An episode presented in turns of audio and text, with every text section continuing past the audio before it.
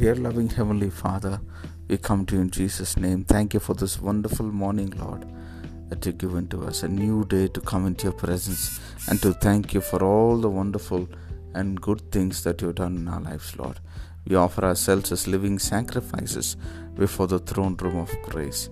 Thank you, Lord, for giving us this day. Thank you for the word which you have given to us for today. Lord, for you are our mighty rock, Lord. Yes, Lord, you are our fortress, our salvation. Yes, Lord, uh, may we find refuge in you, Lord. May you protect your people. May you keep your people from harm, Lord Jesus. Let them experience your goodness in the land of the living, Lord.